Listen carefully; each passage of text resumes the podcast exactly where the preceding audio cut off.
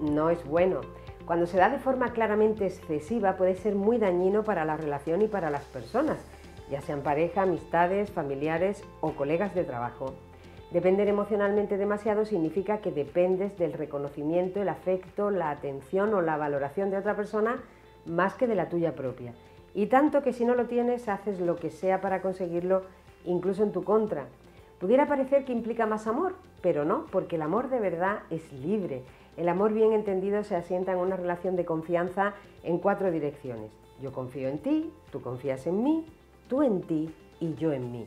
Y fomenta el equilibrio emocional y el crecimiento personal de quienes viven ese amor, desde la interdependencia, que no es dependencia. Pero claro, al otro lado de la dependencia emocional está el desapego. Y ahí nos frenamos, porque es que desapegarte es abandonar y es muy egoísta. Pues no, lo creemos porque así lo hemos mal aprendido, como tantas otras cosas. No tenemos medias naranjas esperándonos, somos naranjas enteras. El amor propio no es orgullo, la soledad no es una condena, la distancia no es olvido. Si no te llamo o no te escribo no es porque no me acuerde de ti, hay dos formas típicas de ser dependientes emocionales. Una más evidente, con la que demandamos el reconocimiento, la atención o el afecto de esa otra persona con conductas victimistas, como generar pena o exhibir debilidades, y otra quizás más difícil de identificar, que es cuando nos enmascaramos de superpersonas y usamos conductas muy altruistas o complacientes que son igual de tóxicas y que demandan lo mismo, pero generando deudas emocionales, en forma de me lo debes, sea como sea, si te atrapas en dependencia o si ves en otra persona conductas dependientes de ti, párate, piensa y valora las consecuencias que esa relación puede estar teniendo en tu estado de ánimo y en tu vida. Al menos eso.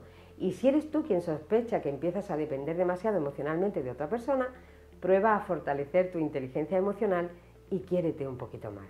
O busca ayuda profesional, claro, todo dependerá de cómo de intensas sean las consecuencias de esa dependencia en tu vida. Si no son demasiado intensas, funcionan estas conductas sanas que te sugiero. Alimenta aficiones en soledad o con personas diferentes.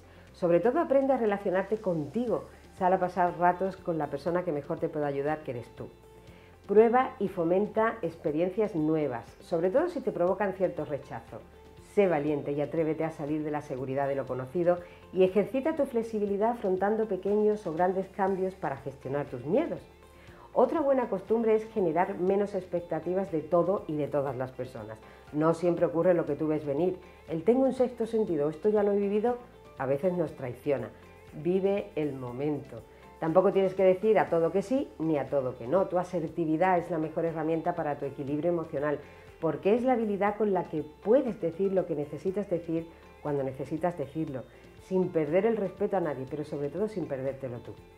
Son formas de prepararte para vivir con mayor plenitud tus relaciones, sin dependencias excesivas y sin más expectativas que vivirlas, que es como las vive la gente inteligente.